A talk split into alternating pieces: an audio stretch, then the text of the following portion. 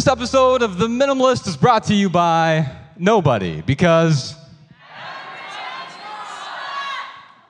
If you're listening to this at home, they have masks on, so that's why you couldn't hear them that well.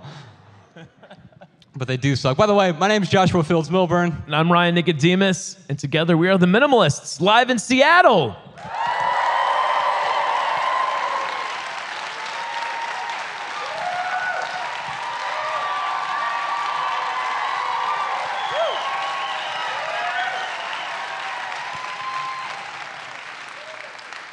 You know, Ryan, I was before we start answering some of these questions, uh, I was um, I was thinking. This is our tenth tour in twelve years, but last time we were here in Seattle, it was actually here at the Neptune Theater. We had uh, it was five years ago, and we've done hundreds of tour stops, right? Yeah. And um, we've had to kick someone out of an event one time. um, and it was it was that night, and it was just a guy who was hanging out at the bar. I think he pre-gamed before the show. and every time Ryan said something like even remotely profound, or just said it in a cadence that might be perceived as profound, the guy in the back was like, "Woo!" and Ryan's just like, you know, three percent of the world's children make up forty percent of the toy consumption, and the guy's like, yeah. and then just our last tour stop was in Boston. What was that? A week ago, roughly. Yeah. Yeah. And it, it was Boston, and I swear to you, half the people that came over to the mic were drunk. I always find that we're about 20% funnier when we have drinking at our events. Yeah, I think it's a bell curve though, because at some point, if you drink too much, you'll just start getting angry at us. Howdy. Come on up to the mic. What's your name? Nicole, Hey, Nicole. Hey, What's Nicole. on your mind? Uh, I actually had thought, like, for a few weeks what I was going to say, because I wanted to say something. I've been wanting to talk to you guys for a while. And um, I didn't actually rehearse anything, I couldn't come up with anything. Um, but what I wanted to say is um, an interesting perspective that has happened to me is I've been on this journey for minimalism for a few years now since I watched your guys' show. I literally listen to your podcast every morning as I go to work because I work a 60 hour work week and do 10 hours of commuting each week. Or each, yes, each week. Um, my job is a very intense job. It's very uh, anxiety provoking. Um, for all of those that are in the audience, you'll remember the train derailment that we had. I was in charge of that train derailment for the medical. So my life is just chaotic and intense. And so I carry that with me a lot. There's a lot of anxiety that comes with that. And uh, when I come home, I, you know, feel the clutter of all of the things. And uh, I'm a huge consumer myself. I always have been. It's been uh, ingrained in me from very young age.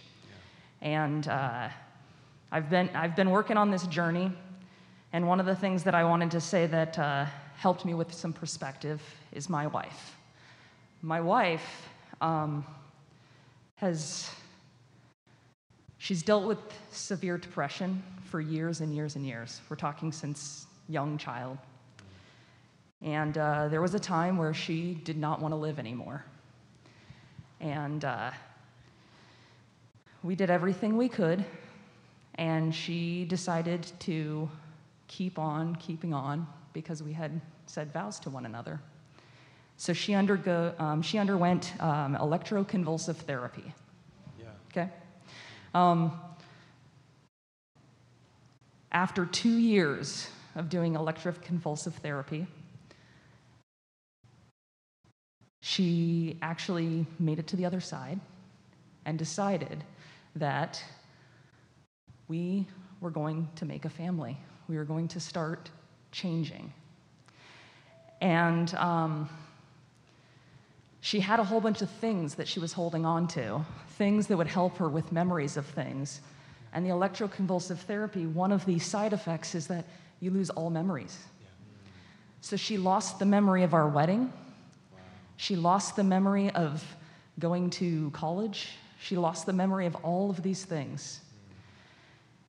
Hmm. And I started going through things and I asked her if she wanted them, and she said that they weren't in those things, those material possessions. They were in the people that were still in her life. Hmm. And she asks them every single day, please remind me of how high school was, remind me of how college was, remind me of this, remind me of that.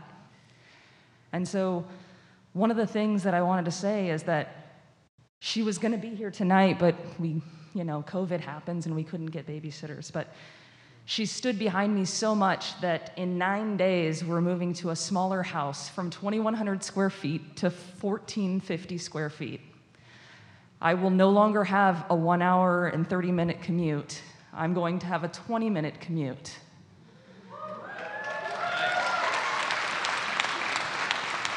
And the reason that all of this is happening is not just because of my journey, it's because she did the math and she wants those 500 and something hours back to spend with me and the children to have that back to spend with me. And so I just wanted to share that with you guys. That's beautiful. Yeah. Thank you.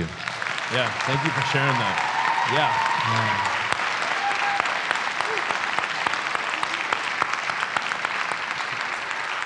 Nicole, what, one of the things that we, we talk about, and you've heard us talk about it, we talk about it in, in the book, is exactly what you just touched upon. Our memories are not in our things, our memories are inside us. But what happens when we lose those memories? Now, a lot of things can happen, right? You know, we can get a concussion and lose a memory, or we simply don't remember most of the things that we have experienced, right? That's just how the mind works. And um, what you're talking about, though, is sharing experiences with people in the present moment, as opposed to clinging to whatever was before, whether it's a physical thing, whether it's a house, whether it's a commute, whether it's to the way things are supposed to be. I don't know why this story. I was reminded of this when, when she said this, Ryan. But I, there's this David David Lynch story. He talks about he was at a um, friend's house, and he, they had a two-year-old and a six-year-old, like, and they're off playing in the uh, the great room over near where the family had just finished up dinner, and David Lynch, because David Lynch, just sort of wanders in there and starts listening to the children, sort of like a fly on the wall, and uh, the six-year-old says to the two-year-old can you remind me what God looks like? Because I'm beginning to forget. Mm. And there was something in, in that moment where there was like this I don't mean God like literally Abrahamic God. I don't care what your religious beliefs are, but there is. I think sometimes we have to lean on the people around us because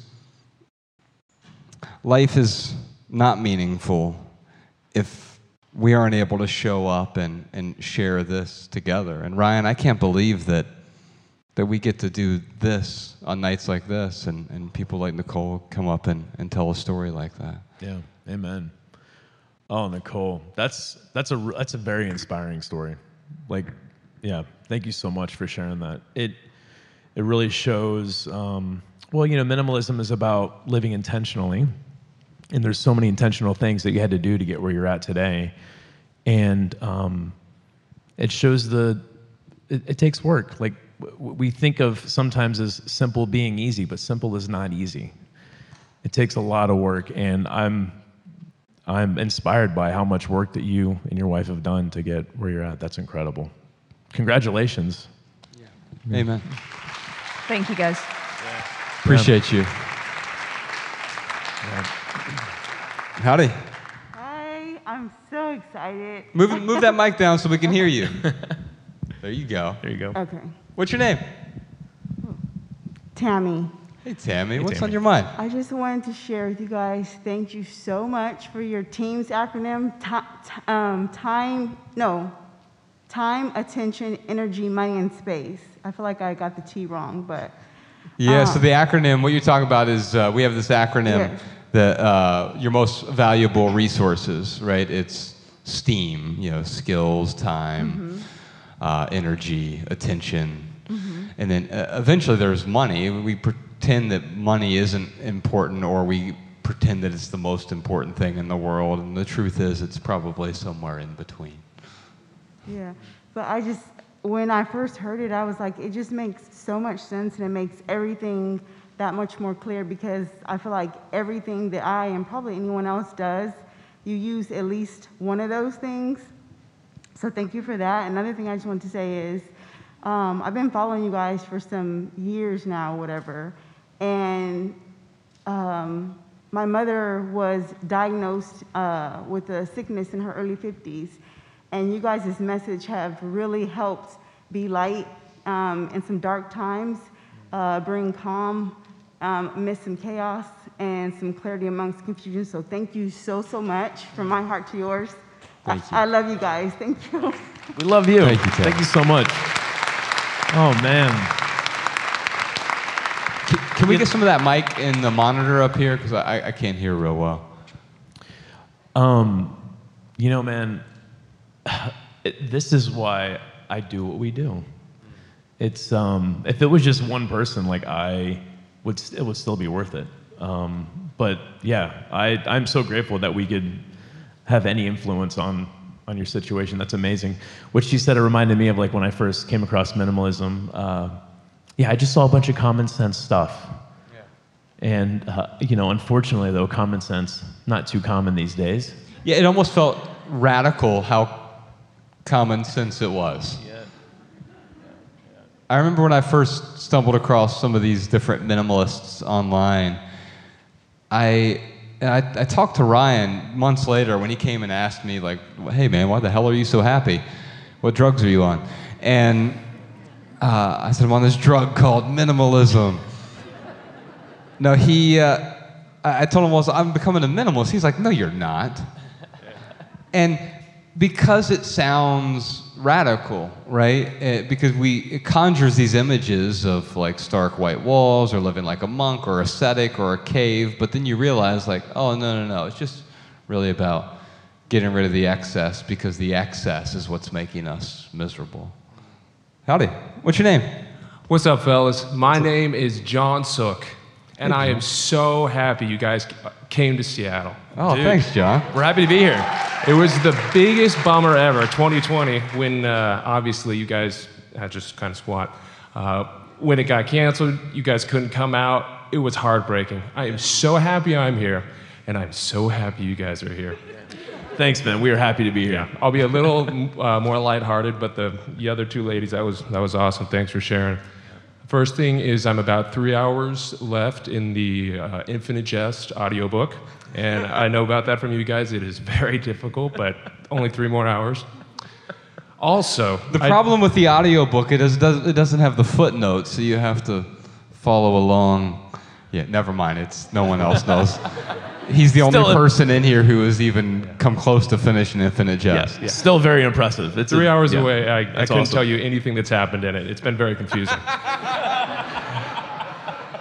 This is all right. So the uh, the lighthearted question, you guys, I think probably a year ago said that you were no longer using deodorant.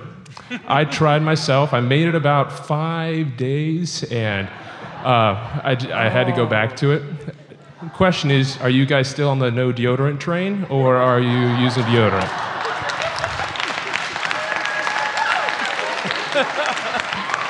So, as as a rule, to be a minimalist, you can't wear deodorant. I mean, that's Naturally, naturally. that's rule number one. Oh my goodness. Uh, I I still do not wear deodorant. Believe it or not. Yeah. There, there is a well. There's a lot of um, there's some natural deodorants out there, but like you know your your typical antiperspirant's got like um, I don't know some just some harmful things in it. Uh, so there's a week that is like you don't want to be around anybody. That was my five days. Yeah, right. Um, the trick is, is like you know, you give yourself a little armpit bath, uh, you know, halfway through the day. but your body does eventually like even out. It blew my mind, like how yeah, like I still don't wear deodorant. It's uh, yeah. JFM, are you evened out? Uh, we, we do a bunch of really strange things to cover up our uh, uh, natural like scent, right? The pheromones, all these hormones that we emit. But I'll tell you that, uh, yeah, I I haven't used deodorant forever, but my wife absolutely loves the fact that I don't, and so that's my main motivation there. Bex is awesome, I'm sure. Uh, and then the last question, JFM, uh, when Ryan had a child's cold, you were talking with an Irish guy that lived in LA, and you mentioned how LeBron James is taller than you, better at basketball, but you also said he's smarter than you. And I was taken aback by that, and I just was wondering if you could expound a bit on that, why you would uh, just very, very easily be like, yeah, he's taller, he's better at basketball, he's smarter than me. I was, I thought, I wonder and more why- handsome. than- Well, that's I perspective. by the way, I didn't say any of these things. He's just saying this about me. No, um, John, I uh, uh, LeBron James is a, like a, a legitimate genius. He he has a, a sort of like photographic recall of, of certain things, and I mean that level of intelligence. The yeah, there's maybe one person in this room that has that, and that person's not me. Thank you guys so much. I'm so happy you're here. Oh, Nice thanks, job. man.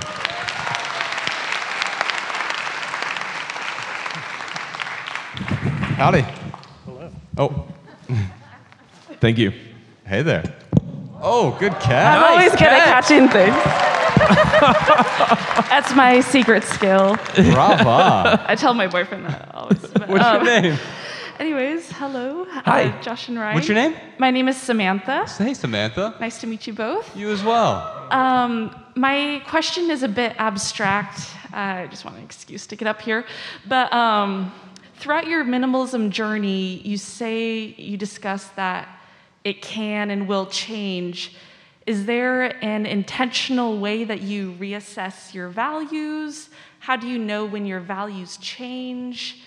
Um, yeah, yeah, over time. It's yeah. a pretty broad question. What are you What are you struggling with right now with respect to your values? Um, I mean, when I started out on this minimalism journey, yeah, I had like not a vision board, but I, you know, I wrote down what I value, like health, yoga, all those things.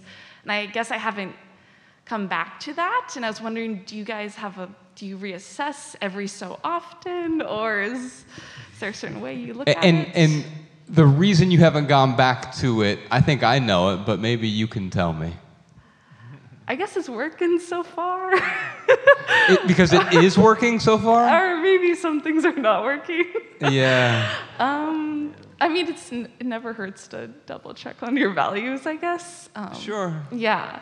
Yeah, I mean, I, I think the problem we often run into with these types of things is we feel as though we're supposed to make, you know, whether it's a goal spreadsheet or a Yeah. vision board, they're functionally the same thing. Yeah. Um, or, you know, write down all your values. Like we have a values worksheet in the book uh, to better understand your values. The main reason that we have that is there are four different types of values. You, it's like building a house. You have surface, I'm sorry, you have foundational values. Everyone has a similar foundation in their house. But above that, you have structural values. Everyone's house looks a little bit different on the interior, so everyone has different structural values. Beyond that, you have surface values. It's the things that make life interesting or beautify your house. The big problem is the fourth category, though. We have these imaginary values. Mm. And that's how we spend our day every day.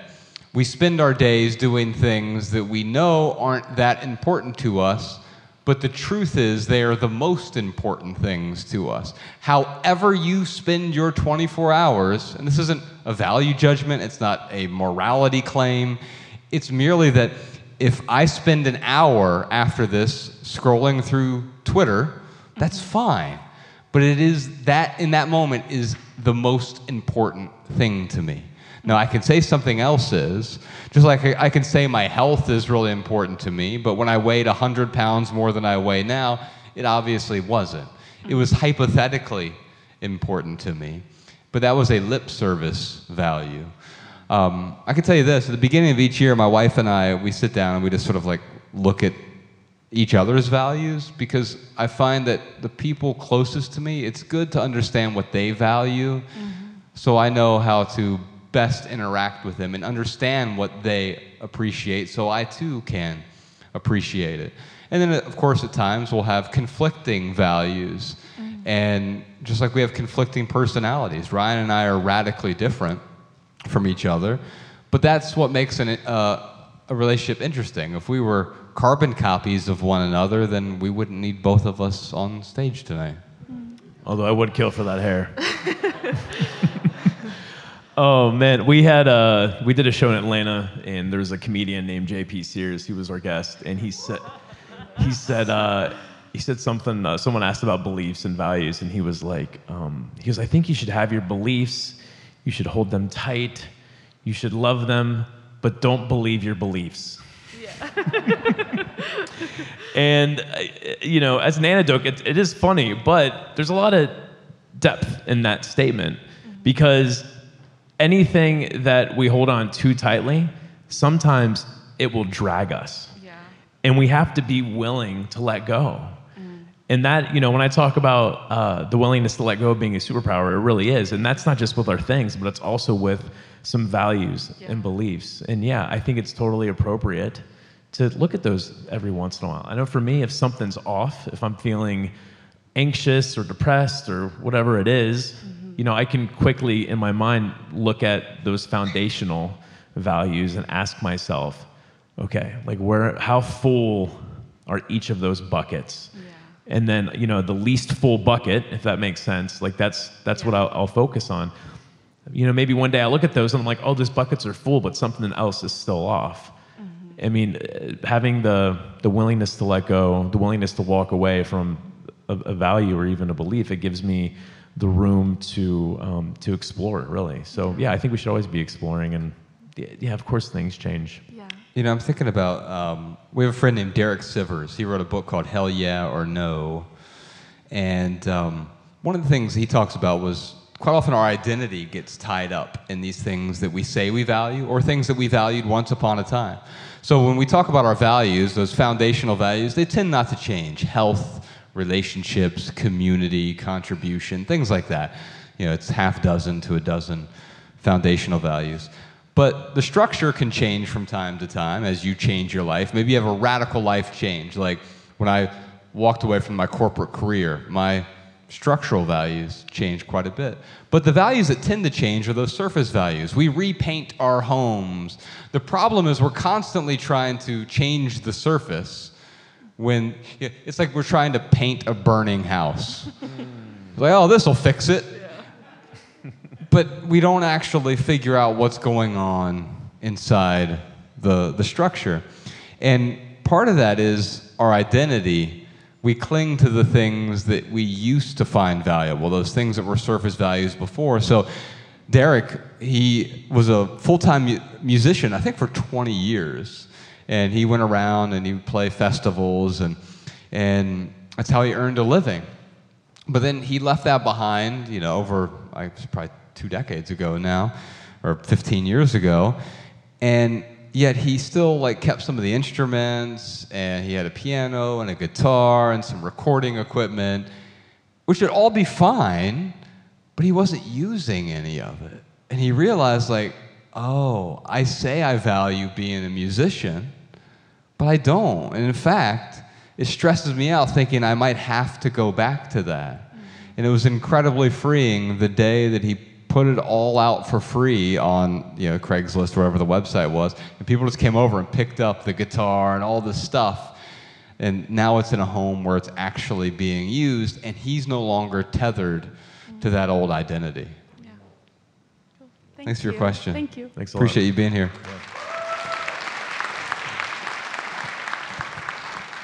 Hey there. Hello there. Hi. What's your name? Uh, my name's Terry. I live in downtown Seattle, a block from the Space Needle.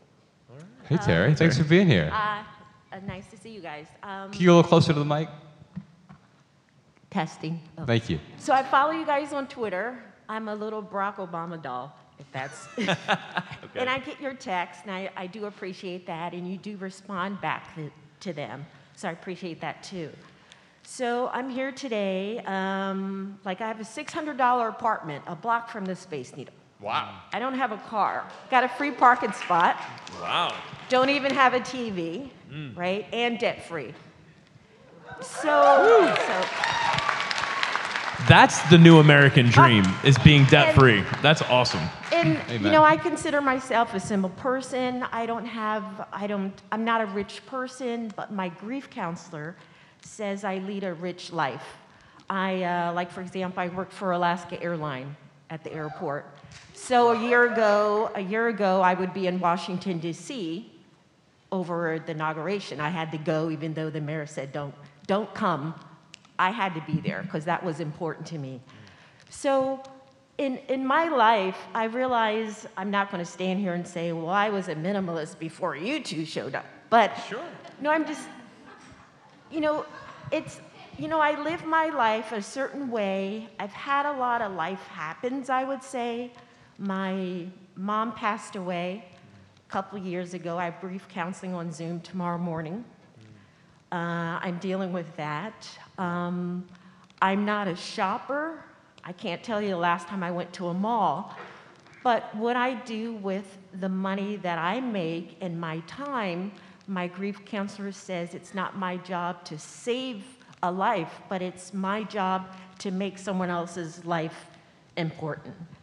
Um, so with so with that, I all the time I talk to try to talk to people. I try to talk to my coworkers about work, working on their wellness, about less is more, uh, because then if you don't have all this stuff, then you're open up to talk to that person who's sitting over there and share the blessings that come my way, you know, to them. And hopefully maybe they can catch something on it and pick up on it and, and go from there. So, do I have a whole bunch of stuff and clutter? Like someone would come in my 442 square foot apartment and think I have nothing. Right. But in my pile right now, I got a ukulele that I'm not using. I got a quilt from an antique store, and it's all this other stuff. But even though I have a $600 apartment, I've, I have something interesting. I, my mom passed, and my dad had a financial account, and when he, when he died in 2015, it went to my mom.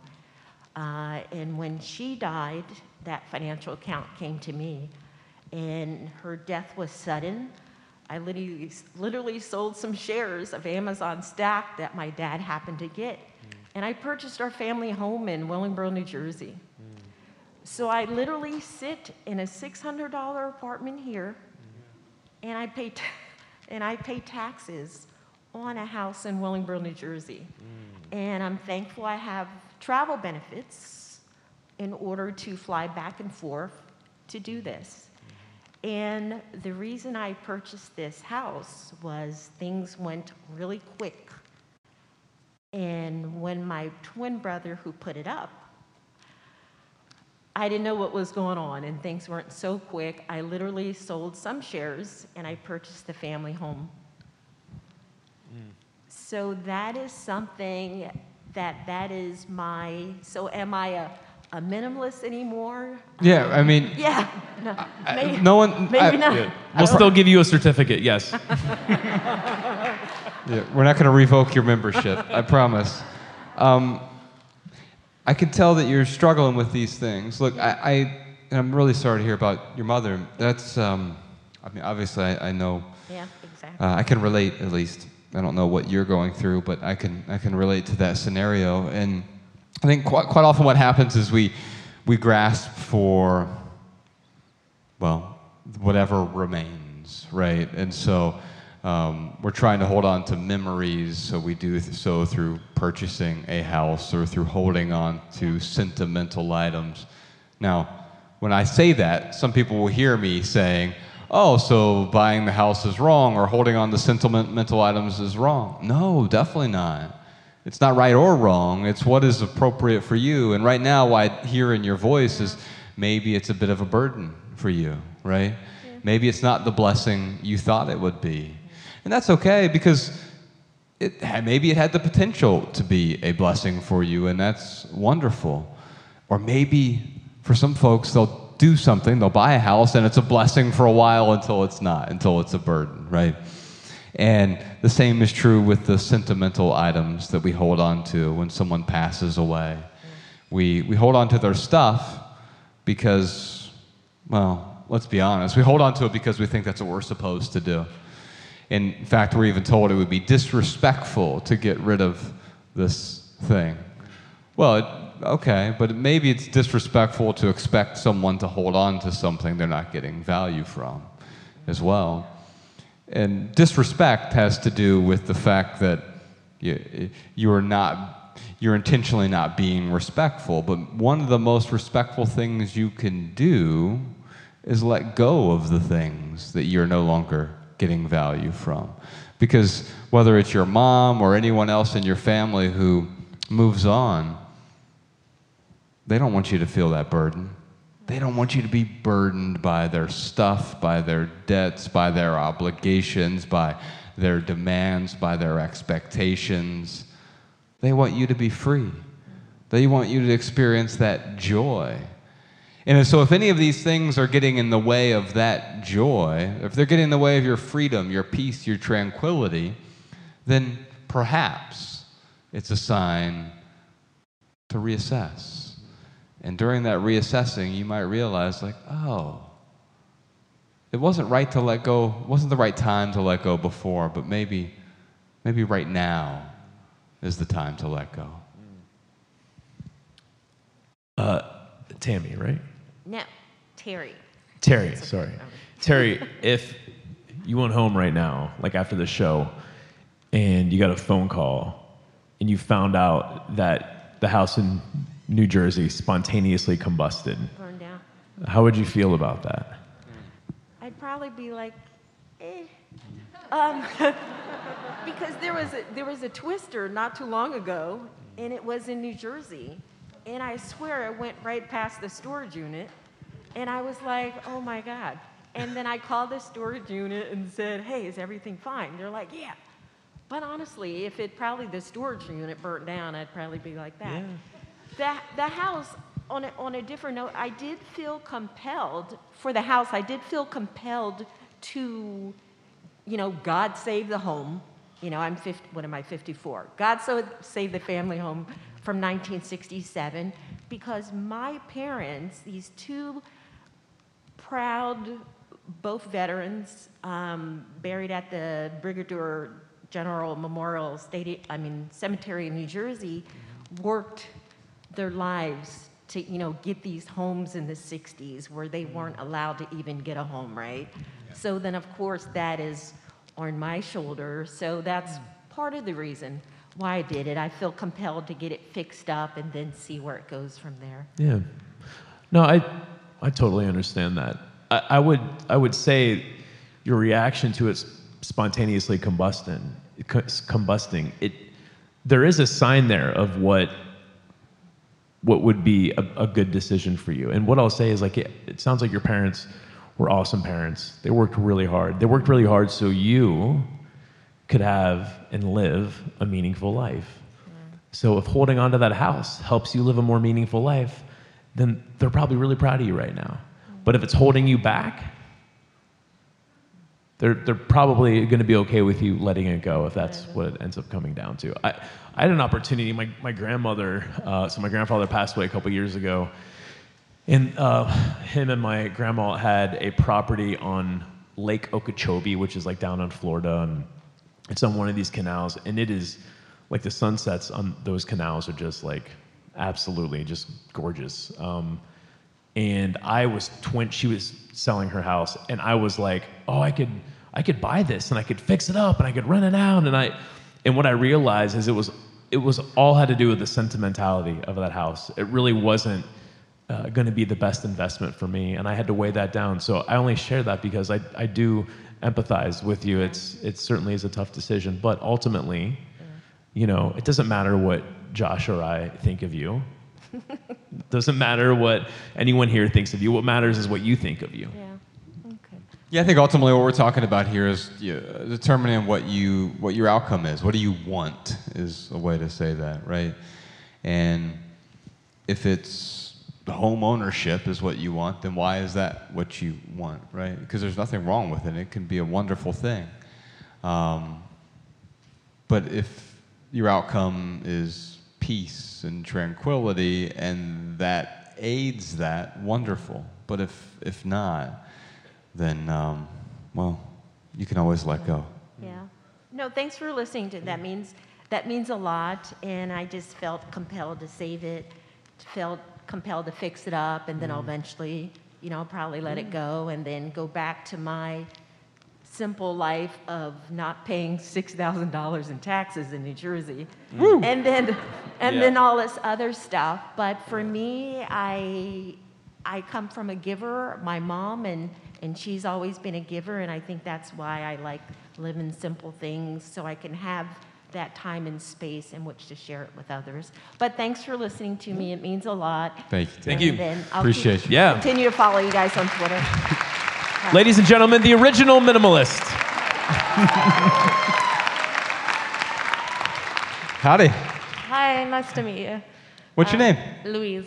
Louise. Louise. Hey. Louise, yeah. Nice to meet you guys. You I as just well. want to start off by saying I'm going to be one of those creeps that saves my ticket stub so at a later date I can get a hug. I promise to bring some back. We'll Okay, have a box of them. um, yeah, so what I say might not have a question mark, but just insert one where you deem appropriate. Um, I've been on my minimalism journey for a while. I've been listening to your podcast since the very beginning. And Can we turn this monitor up? I can barely hear anything. I can try and talk There a we bit go. louder That's as well. perfect. Sorry, that's Thank my you. bad. Um, yes, I've been on my minimalism journey for a while. Uh, all my possessions fit under um, a bed, like a, a UK size double bed, so it's quite small. Um, so I'm really happy with that. Um, but I find that when I'm away, like now, for example, um, I have this plan that I'm going to write a list of everything I remember is under that bed, um, because obviously they're the things that are meaningful to me. And then when I get back to them, I will dispose of the things I don't remember. However, I've done this cycle a few times, and the things I don't remember, as soon as I see them, suddenly get all this newfound value. Yeah. So I'd love a little tip for removing that if possible. and um, the second part of the question was when I do make this physical space, I find that now I want to work on like a digital minimalism. So the way I, I don't consume material items that much anymore. Um, or if I do, I tend to always return them back to the store. Um, but my digital consumerism is high, and I want to try and minimalize. What kind, what kind of digital consumerism do you struggle with? Um, it's going to sound quite silly to particularly other people, but it's something that gives me anxiety and stresses me out. Is that if I'm absorbing content, say on social media, videos, I like photos, I'll save them all. And then you go to your saved section of, I don't know, some Instagram, for example, and it's just chaos. There's all these things that I saved, and some of it's really meaningful content to me, but it's amongst a bunch of other, you know, like a dog laughing or something, um, which I kind of want to sift through, just have the meaningful stuff. And the same goes, uh, another thing, quite meaningless for other people, but to me it brings anxiety, is a camera roll, for example, on my phone. Yeah. Take photos of everything, and there's tens of thou- like tens of thousands on there. I just got a new iPhone, and the guy was like, "Oh, get 268 gigabytes. You'll need it," um, um, and I probably will. But it's just, yeah. So it's something about the questions are, when I get back home, what I don't remember, how can I keep detached from that, and also any tips on digital minimalism. Ryan, you want to talk to her about the monsters under her bed? Yes. oh man, I was just thinking like if I took that approach, I have such a bad memory. like I would just end up getting rid of most of my stuff. Um, it's it's an interesting approach. I personally, I again couldn't do that because of, of my memory. Um, what I did was my packing party, where I packed up everything and pretended I was moving, and then un- unpacked things as I needed it. Because then at least I was reaching for something that I knew was going to add value to my life. It was going to serve a purpose, or maybe it was a, you know a picture or something that was going to bring me joy. Um, so yeah, I, I personally I wouldn't beat yourself up over the things that you forget. I mean, maybe the packing party is, is a better approach. It sounds like maybe a middle ground. My If- fiance is gonna laugh now because I moved house five times last year, so I packed. so this is a perfect and time. unpacked an awful lot. yeah, so it's a perfect time for you to do the packing party. Can I ask about that? So, are there things that you you said you moved five times? Is that what yeah. I've, I've okay. moved an awful lot. Yeah. Wow. Um, and so, are there things that from the last time you moved that you never unboxed that are still yeah, I in can, boxes? I can think of four boxes that the lids stay on, and they have done consistently over the last 18 months. Wow. Yeah. And, and so, what what does that tell you about those things? That I don't need them. Definitely that, yes. Um, w- the, the truth is, we don't need most of the things that we own, right? But one of the rules that we have in, in our book, we have these 16 rules for living with less. They're not really rules, they're just boundaries that are adjustable. We call it the no junk rule. So everything you own fits in one of three piles it's either essential, it's non essential but value adding, or it's junk. Another way to say junk is excess. And the truth is that there are very few things that we truly need, the essentials, right? We all need clothes and food and shelter and you know, a bed and and but most of the things we own fit in those last two categories. It's either non-essential but it adds value. So I have a couch at home, right? Strictly speaking, I could live without that couch, but it adds value to my life and because Ryan and I are the minimalists, we're not the deprivationists. I have a couch. I The domain was taken. That's why.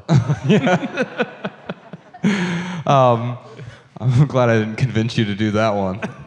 Uh, anyway, um, unfortunately, the problem is most of the things fit in that third category. Most of the things are junk, things that we pretend add value to our lives. Because here's the thing we wouldn't hold on to something if we didn't assume it either added value to our lives now or was going to add value in some non existent hypothetical future. So we cling to it, we hold on to it just in case, right? The three most dangerous words in the English language. We hold on to all these things just in case. So those boxes move from house to house to house to house with you. I'll hold on to this just, in case. yeah. And it's not a big deal if it was just one box, right? But it's not about the box. It's about the mentality that allows us to hold on to the things that are in that box. And quite often we move it from place to place to place to place until 30, 40 years from now, it's moved all these times and you don't even remember what's in it.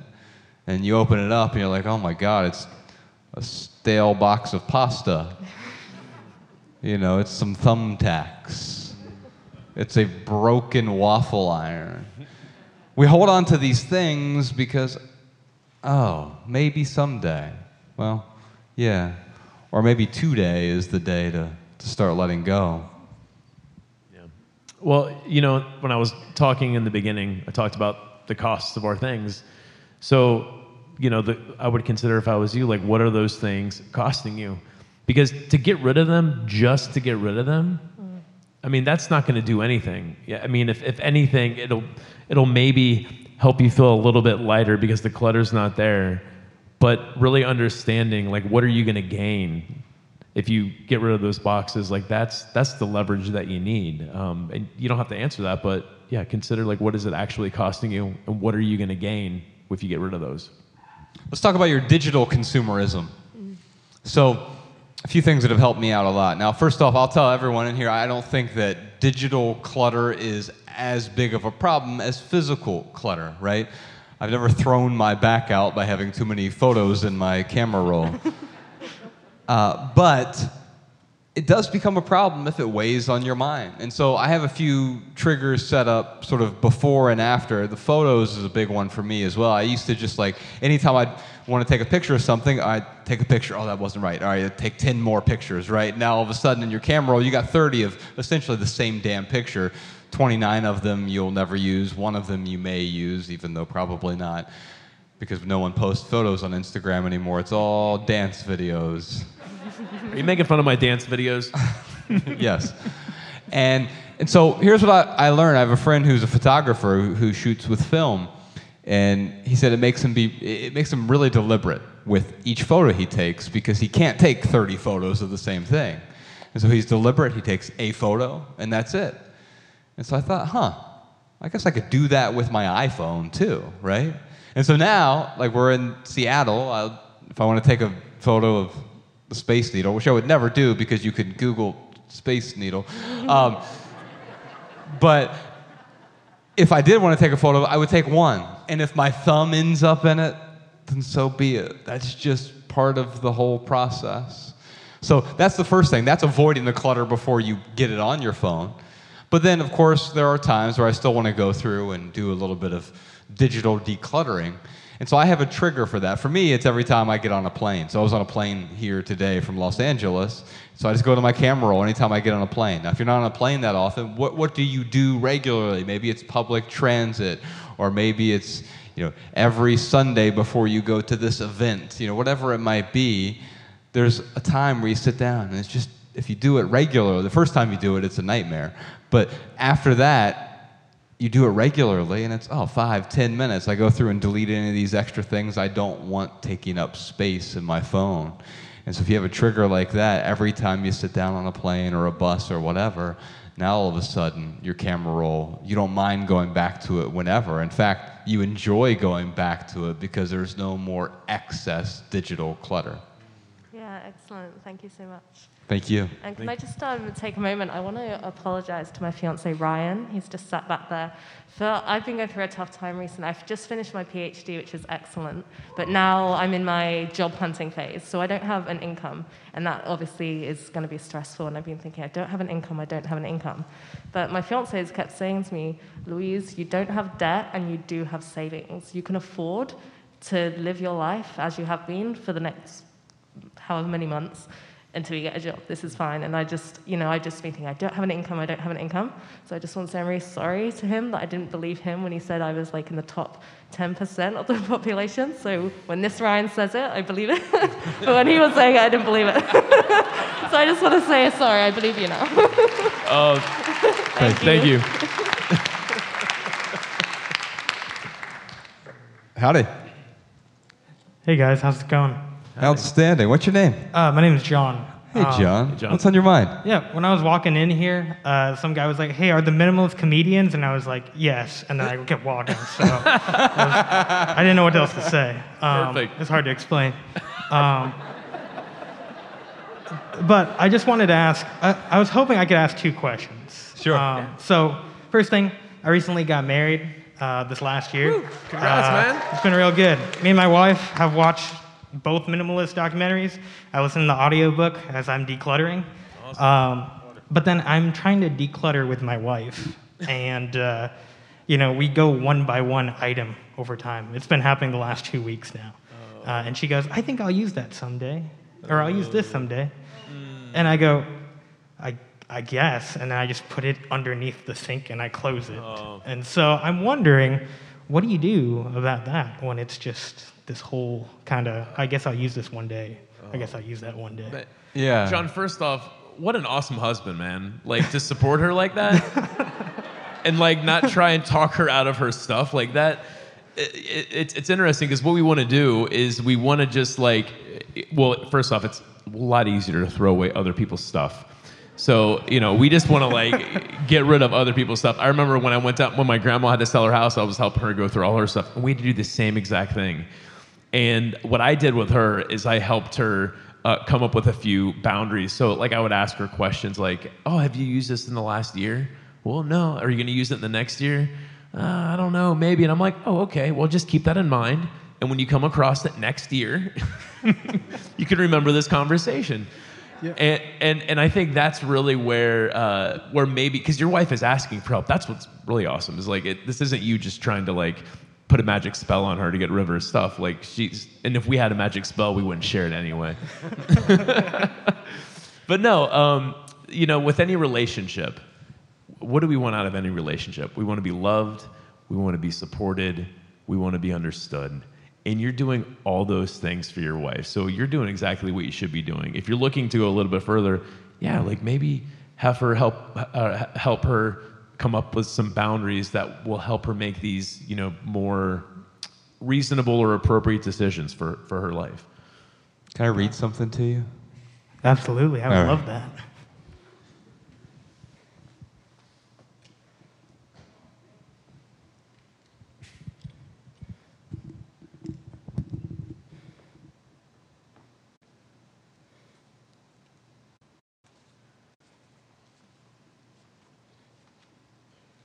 Somewhere. Dear Santa Claus, I've got the answer, Ryan. it's right here on page 250. You can't change the people around you, but you can change the people around you.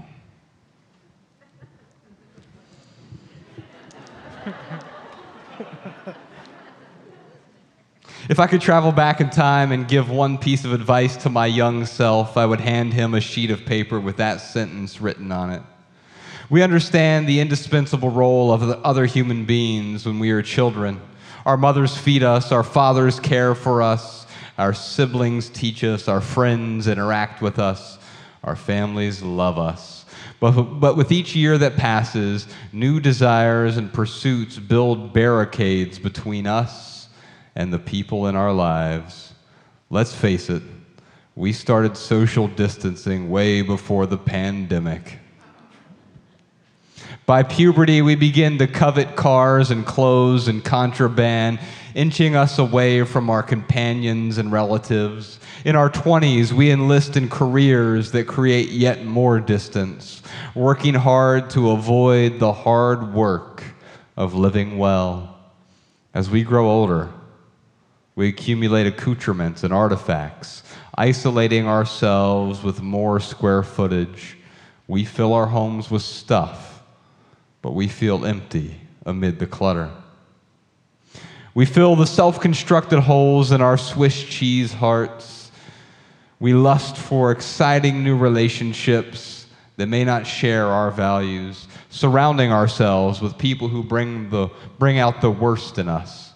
Before we know it, we're all grown up, but we haven't matured much. Puzzled we look around by age 30 or 40 or 50 or older and wonder why we've encircled ourselves with possessions and people that pontilate our vacuous lives. If we want to escape this quagmire, we must honestly assess the relationships we've established. And I think there's a there's a thing here, John, that you're. A- I'm so grateful you're asking this question because here's what happens the stuff. Yeah, the physical stuff, but then the other stuff too the obligations, the careers, the busyness, all the stuff I just read about there get in the way of the people who are closest to us. And so I understand why you want to get rid of some of these things in your home. You don't want to forsake the person you're living with, right? and you don't want to be forsaken either. Love is a weird thing. I don't think most of us understand what love is. I love my wife, but I love burritos. the hell does that mean? Well, one just means I really like, ah, I like burritos, right? But when I say I love my wife, quite often we put conditions around that love. If you do this, this, this, and this, and this, in this order, this sequence, by this time, God would sure love that. And by extension, I would love you. But to love someone is to see them for who they are without trying to change them. That doesn't mean you don't want the best for them. You do right? But to want to change someone is, in a weird way, to unlove them. But that puts you in quite the predicament because now you're in a home and you're like, hey, we want to, I want to share this life with you. But it seems to me that maybe some of these things are actually getting in the way of us sharing that life together.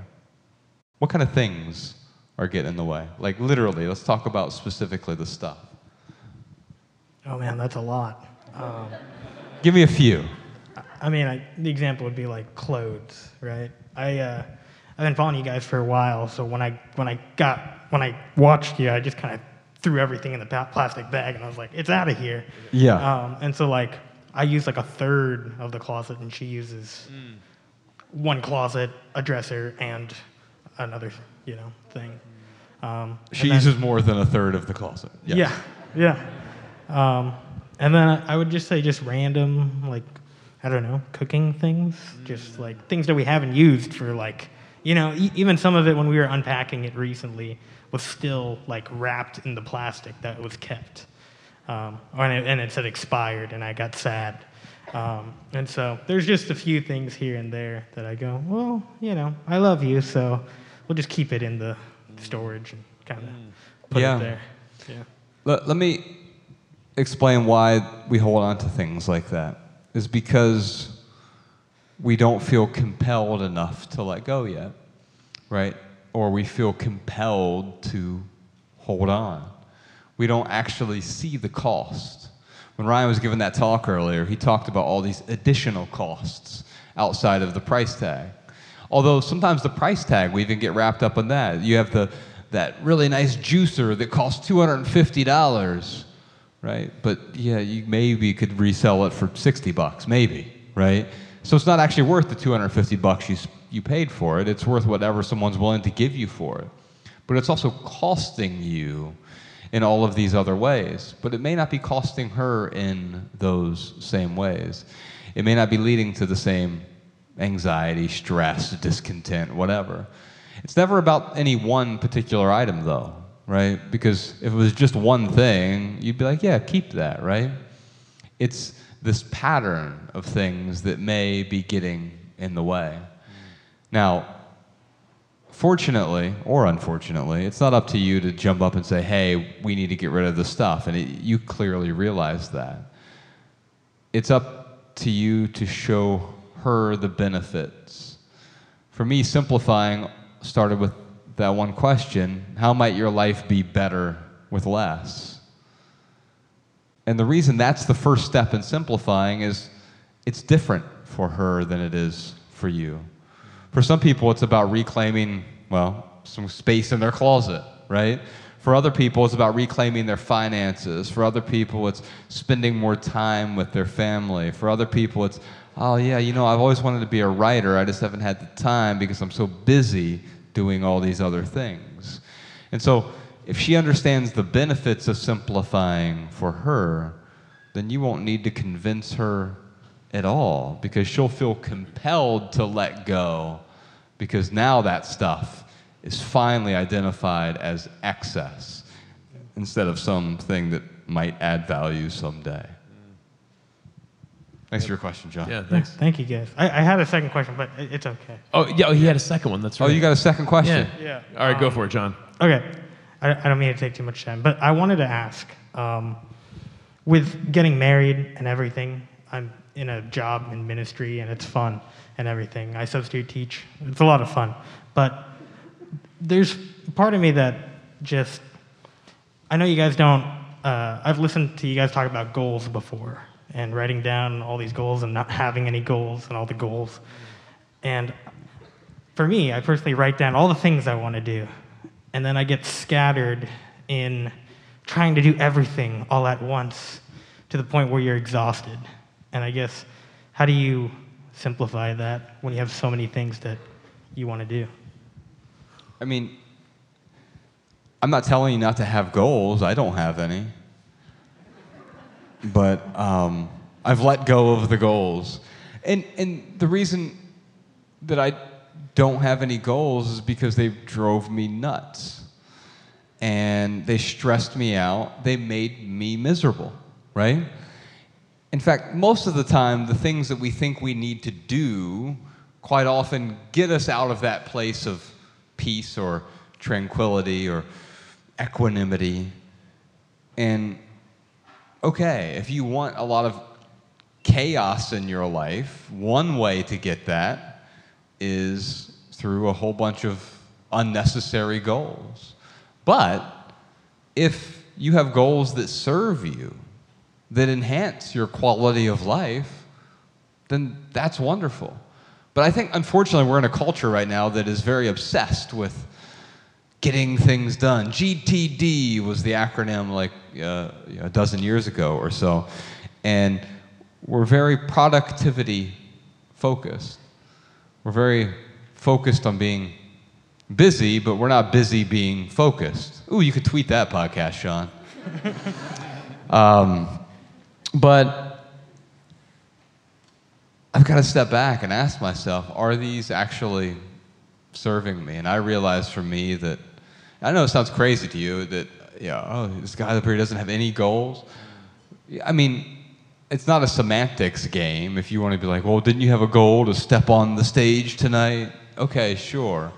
But but I don't have any sort of metric based, grandiose, here's where I'm going to be a year from now, five years from now, 10 years from now. I'd rather set those aside and just be instead of constantly obsessed with doing. Because that doing all the time is what stresses me out. Oh man. Well, I just want to tell you these boulders that you've picked up and you're carrying, I mean, you can set them down as easily as you pick them up. I mean, it, it's certainly there are times I remember when I was becoming uh, debt free, like I had a goal of becoming debt free. So, I mean, sometimes they can be useful. Um, but that is only when you want to use the goals as if they are being useful. It sounds like they are a burden to you. I would challenge you, honestly, drop all of them but one. Just start with one of them. Because if you've got like, oh, I want to play guitar and I want to go traveling and I want to run a marathon, and I, I mean, of course that's going to be overwhelming. You know, cut them all up, put them in a hat, and right before you pick one out, you're probably going to have one come to mind and be like, oh, I hope it's this one. that's probably the one you should start with. Thank you, guys. Nice job. Ryan, what time is it? Oh, you know what time it is. It's time for the lightning round where we answer your text messages. But since you're here in line, we'll answer your comments in person. But if you do want to text us, you can text a question or comment to 937 202 4654. Now, during the lightning round, I'm sure you all know, we try to do our best to answer questions with a short, shareable, less than 140 character response. And because I don't have a ton of time, I'll, we'll try to get through as many of these as we can. Howdy, what's your name? Hi. Hi. Um, hi, my name is Megan. I come down from Bellingham. Hey, Megan. oh, thank you. Thanks for coming I've down. talked to you guys on text before, and I just wanted to say I appreciate you guys coming down and really bummed that we couldn't come in 2020. Um, we had originally planned to come down. So, um, my husband is pretty much a minimalist since before we knew about you guys. He would, when we met, he would work for six months and then quit for three months and live on his savings for a long time. And he would do that just over and over again. And I thought that was super cool. And he doesn't have a lot of stuff. And I am the complete opposite, or I, I was. Um, both of us grew up in poverty. We are both still in poverty, and we just have drastically different ways of dealing with that poverty. Um, for me, it's more of a hoarder's mindset. I, I keep everything that I get for free because maybe my kids will need it, or uh, maybe I will need it. And I have been watching you guys for so long since um, my daughter turned two, or it was a long time ago. And at her birthday party, um, I had gone into debt to get her all these presents because I was, I was just so excited that we could afford it um, this year. And as she was opening those presents, um, she wanted to play with them, and there were more presents to open. And so she couldn't play with them. She had to keep opening presents. And that was kind of just my wake up call to be like, something's not right here.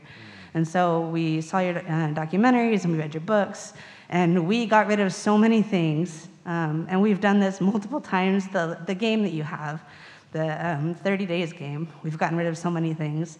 And that's really helped a lot. We fixed our finances, and then I will find myself continually going back to the hoarder's mindset. And my poor husband is dealing with this because he's always been a minimalist at heart, um, watching the house empty and then fill up, and then empty and fill up. And I don't really know how to break the cycle. And so I was just hoping you guys might have some insight on how to deal with that, especially because I have two kids and being broke all the time, like the younger kids going to go into the older kids' clothes, and How old are the kids? um, seven and two. Seven and two? Yeah. Yeah. Megan, thanks for your question. Um, yeah, there's a difference between being broke and, and being in poverty. And when I hear you describe your husband, I don't hear poverty at all. I hear an abundance mindset with not a whole lot of money. And I can tell you, I went through something really similar. Ryan and I, I mean, we grew up really poor, and we were also in poverty because the poverty side of things, it was it's a mindset.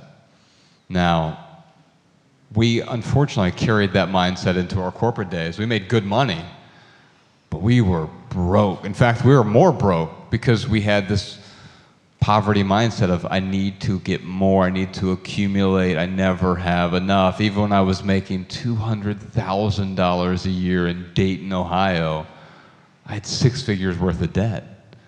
So I didn't have any money. In fact, when I left the corporate world, I took a 90% pay cut. I made $23,000 that first year.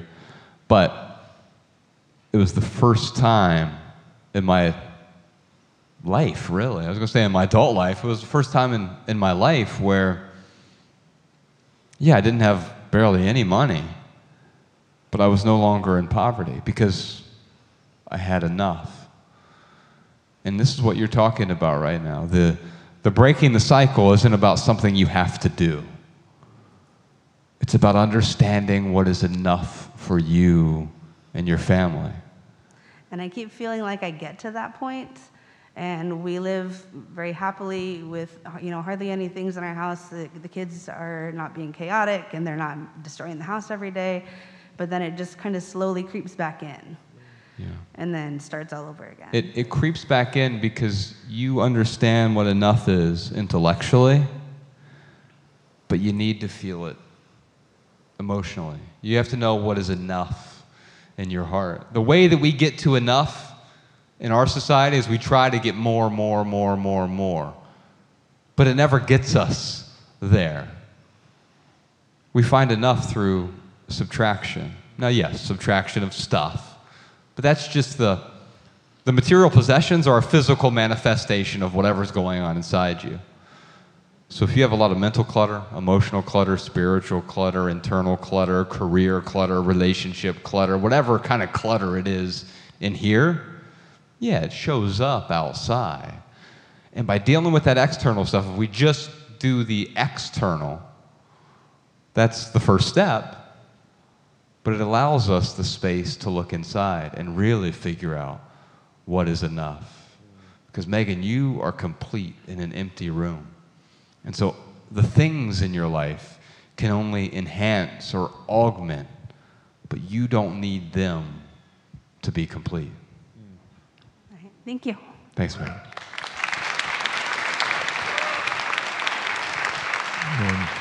I, I got a, I do have a pithy answer for her. Um, minimalism is a journey, not a destination, and it ebbs and it flows, and it's okay that things creep back in. You're you're you're still a minimalist. We'll still give you the certificate, but just just know, like you're on you're on a journey, and it's it's okay that you're on that journey. Howdy. Hi. What's my your name? My name's Joy. I'm 24, so I'm, I'm still new to all this. Hey, Um, Joy. Hey. Yeah, I used to work at the mall. That was like one of my first jobs when I was 18. And I found myself spending about two thirds of my income because I had a really cheap apartment on all the stores in the mall. And I would get, like, I'd see sales and I'd get really excited. And it was all about the deals and saying, What kind of stuff? Oh my gosh, all the stuff.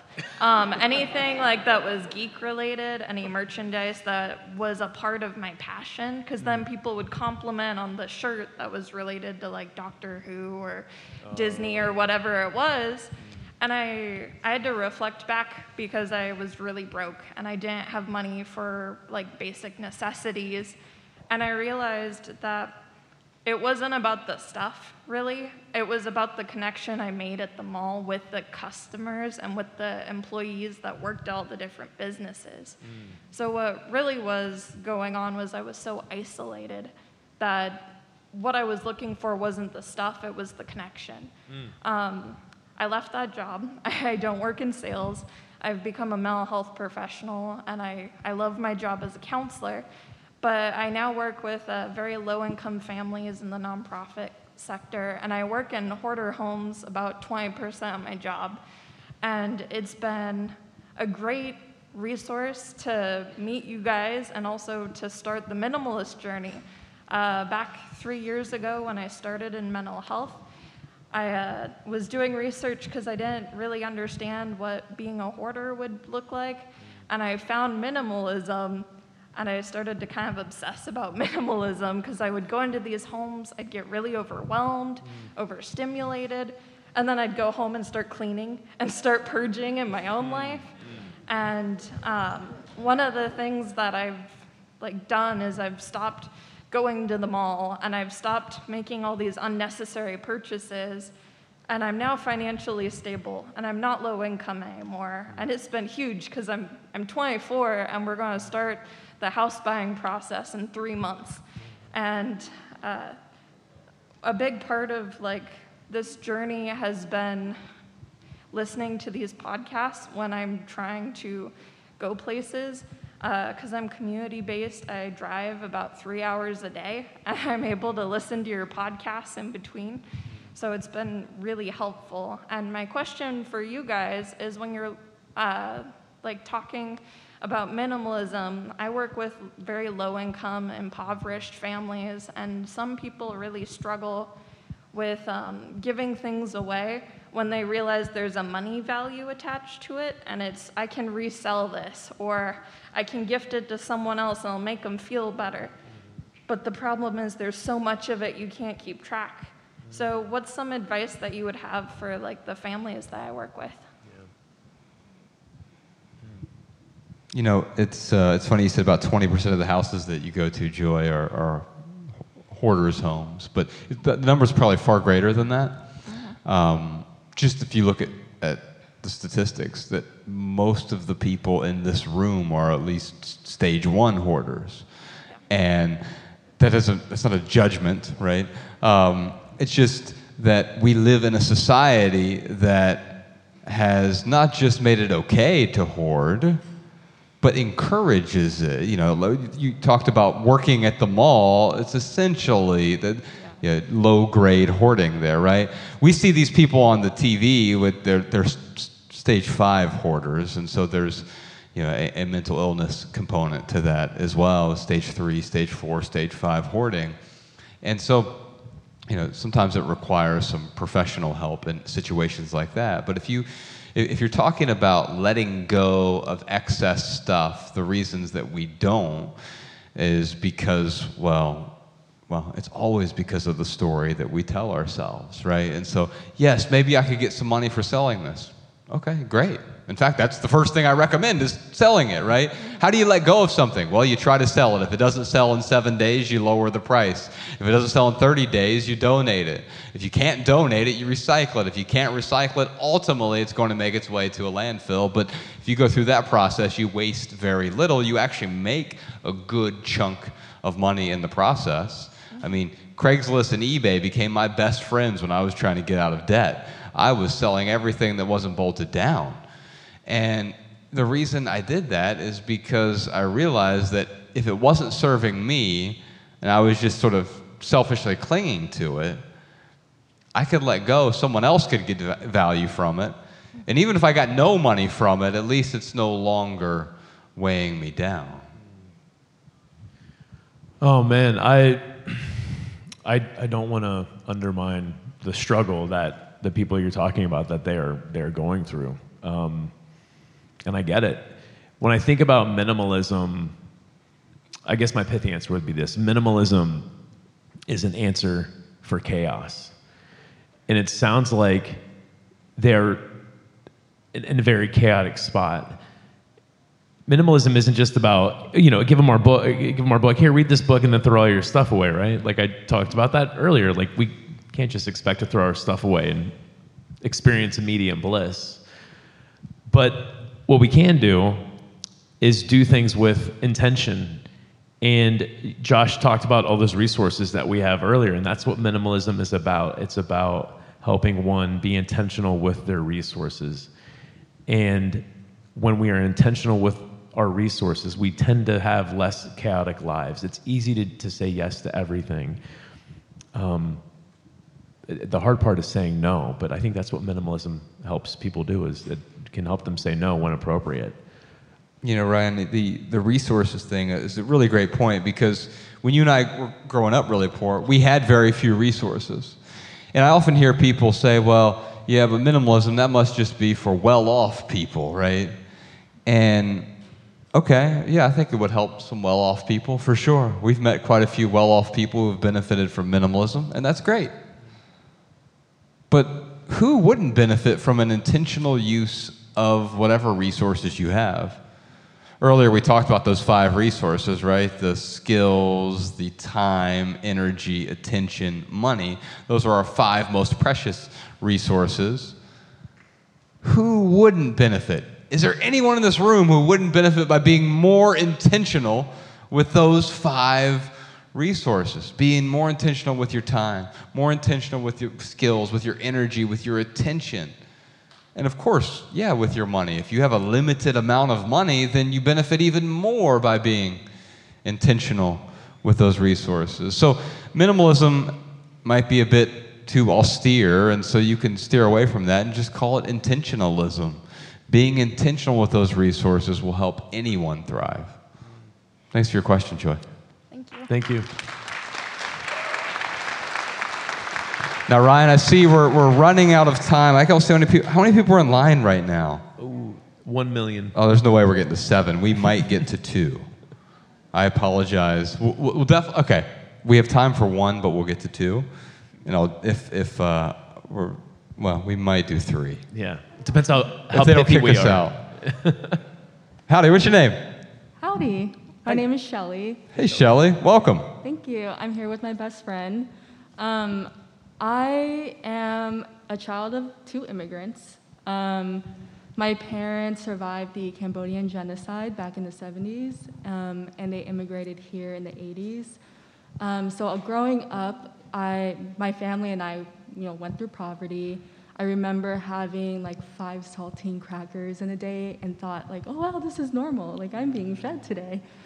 Um, I mean, over time, I, uh, we got, my family and I got out of poverty. Um, and I can't say this for all of, you know, the immigrant families, but at least for my family and my community, there's this value to, you know, get out, the, the survival instinct to get out of poverty, um, this value to uh, do well in your education, you know, do like have a big house, have you know designer clothing, like just show that you like m- the materialistic things that you have shows that you're successful and that you know you're obviously not in poverty. Um, so my question to you, is, to you both, is what advice or what tips would you give to you know families like mine and to like me, like child, a child of an immigrant who struggled through poverty and struggles through like you know the the immigrant family, immigrant Asian family like values of like you know success. Yeah, I think we all value success in, in this country, right? It's the, one of the things that we value. Now, I think we have a misguided picture. If I, if I were to show you a picture of someone who is successful, what do you see in that picture? Someone yell something out. What? A suit? A Rolls Rolls Royce. Okay, so you have a guy wearing a suit. He's driving a Rolls Royce. What else is going on? A roll. He has a Rolex on. A, I heard something about an apartment. A really nice home, right? Like a penthouse, yeah. Has a dog. Yeah, an expensive dog. Okay. So he has a suit, the Rolls Royce, the apartment. There's probably a boat somewhere docked nearby, especially if you're in Seattle, right? And so um, this is the picture of success that we all see. It's almost like universal. I've done this at other events, so the same things always come up, right? And there's always like one cute person who's like, oh, they're happy. No, no, no, no. They're not happy.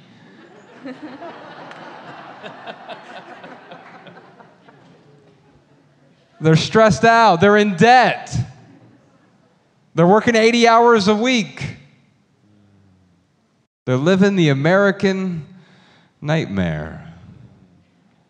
Because here's the thing about success do those things make you successful? Hell yeah, they do. But so what? If they don't make you experience joy, they don't give you peace. So what? You're successful. I used to be successful. It sucked. You can tweet that podcast, Sean. Here's the thing about success. There are a lot of things we think we want. They're called mimetic beliefs. But all that really means is a fancy word to say those are things that other people want. And if you want it, ask yourself why you want it. Generally, it's because someone else told you you're supposed to have it an advertiser, a marketer, a demographer, a statistician, the algorithm told you that you really want this sweater. And if you wore it, you'd be successful. You'd be this type of person. Well, why do we want to be successful? So we can get validation from other people.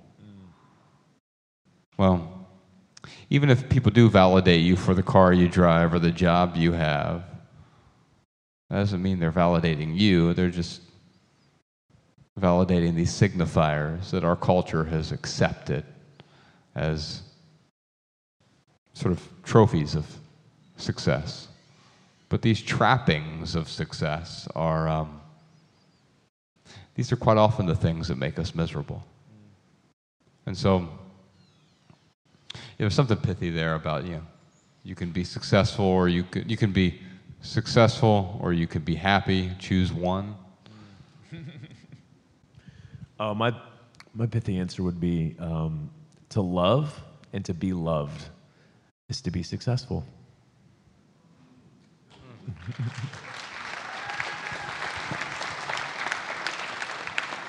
I mean, ultimately, what- you're talking about here, Ryan, is redefining what success is, right? Now, it's really hard to sell someone love. I mean, we try through diamond commercials and all this other stuff. In fact, happiness is kind of uh, it's this weird thing. You know, we happiness doesn't exist. It's a concept, right? And and so um, different people mean different things when they talk about happiness. And I think that's quite often what we're trying to do when we're trying to be successful. We're trying to be happy. We're pursuing happiness. But happiness is never out there. It can't be acquired, it can't be attained, it can't be consumed. It can only be uncovered because it's right here. Thanks for your question. Thank you.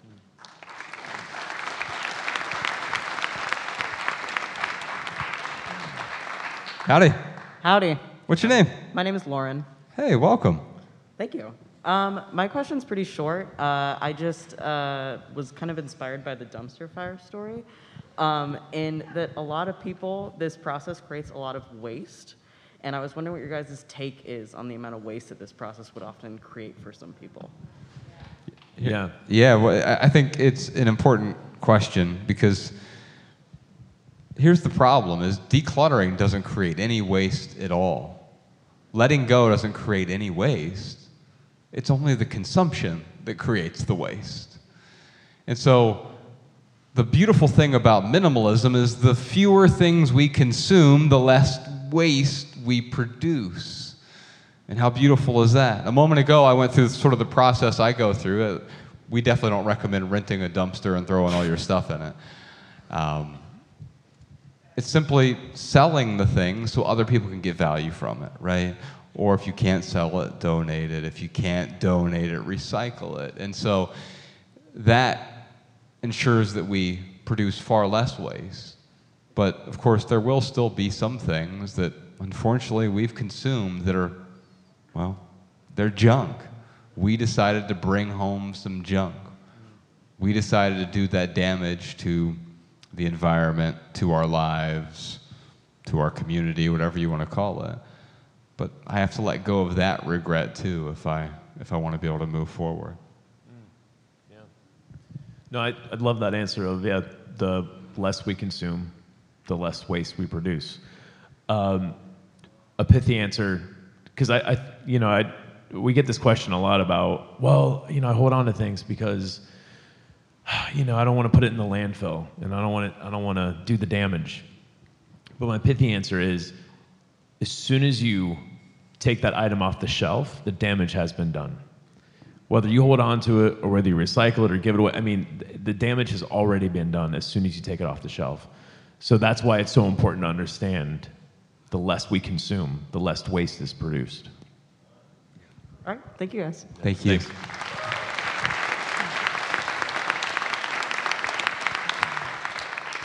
d- do you guys have time for one more? Yeah, Yeah. let's do it. What's your name, brother? Um, I'm Andrew. I'm a fellow impoverished Midwestern kid. I'm from Chicago. All right. And, Welcome. uh, thanks. I'm here with my wife of 10 years, uh, and she is like a veteran minimalist. Mm. Um, I, on the other hand, am probably the worst minimalist in this room.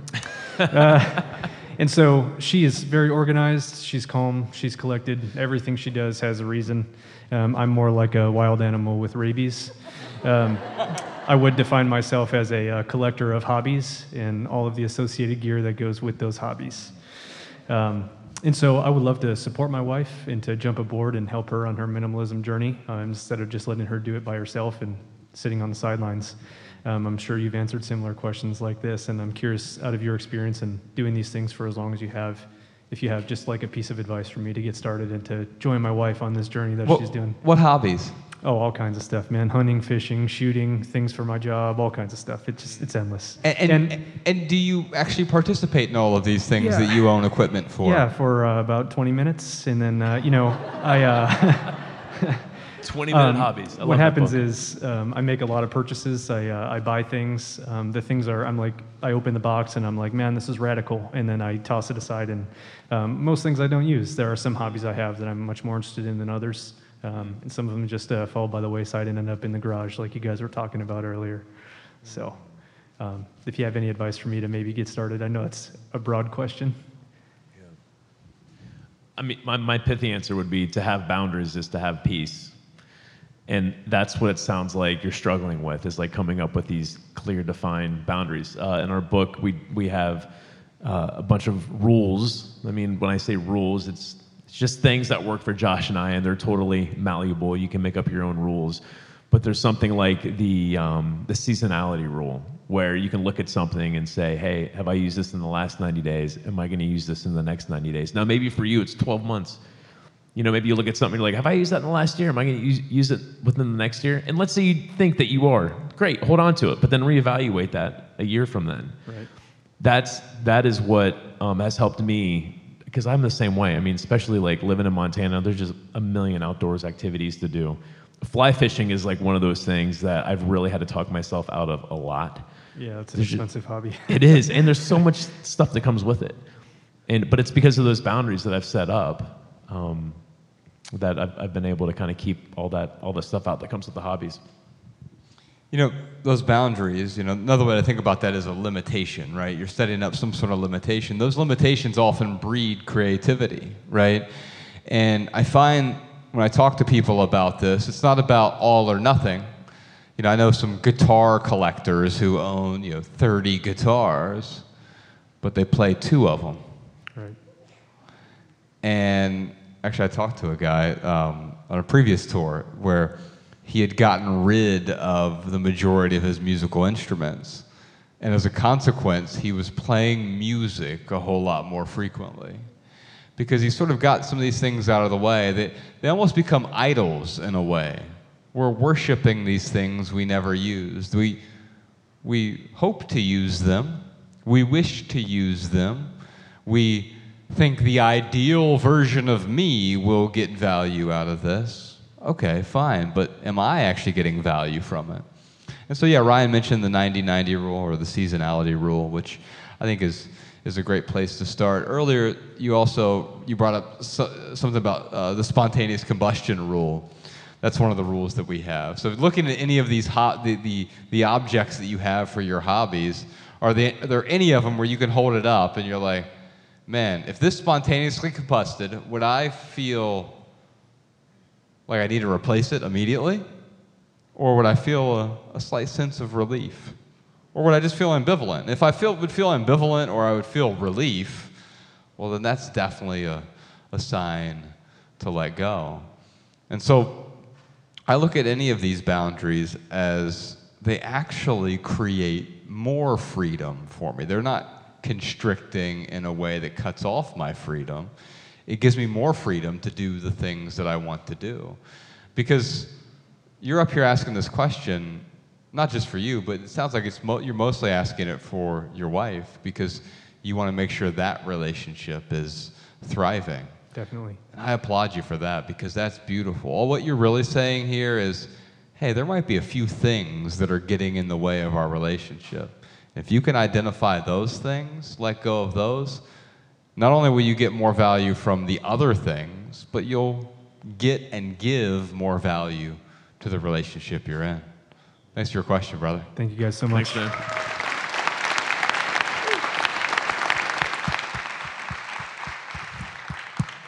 Ryan, they let us do this. I can't believe it. How lucky are we? Amen. I really wish we could stick around and give hugs to everyone, but um, we'll do that next time. Um, I want to thank a few folks before we before we wrap up here tonight. First off, let's thank Neptune for having us here tonight. Yeah.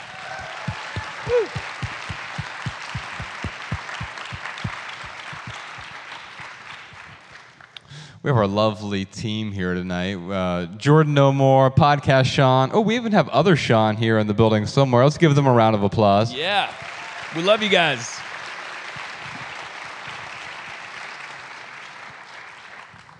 Let's thank uh, Third Place Books for uh, selling some autographed copies of Love People Use Things.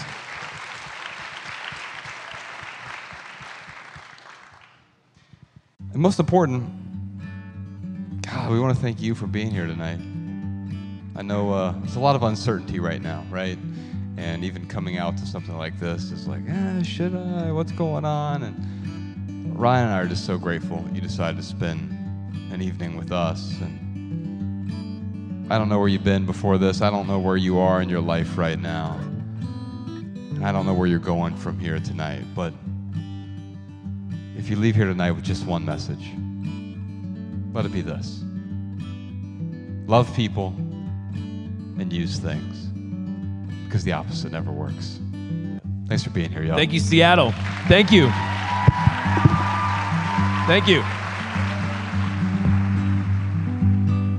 Every little thing you think that you need. Every little thing you think that you need. Every little thing that's just feeding your greed. Oh, I bet that you'd be fine without it.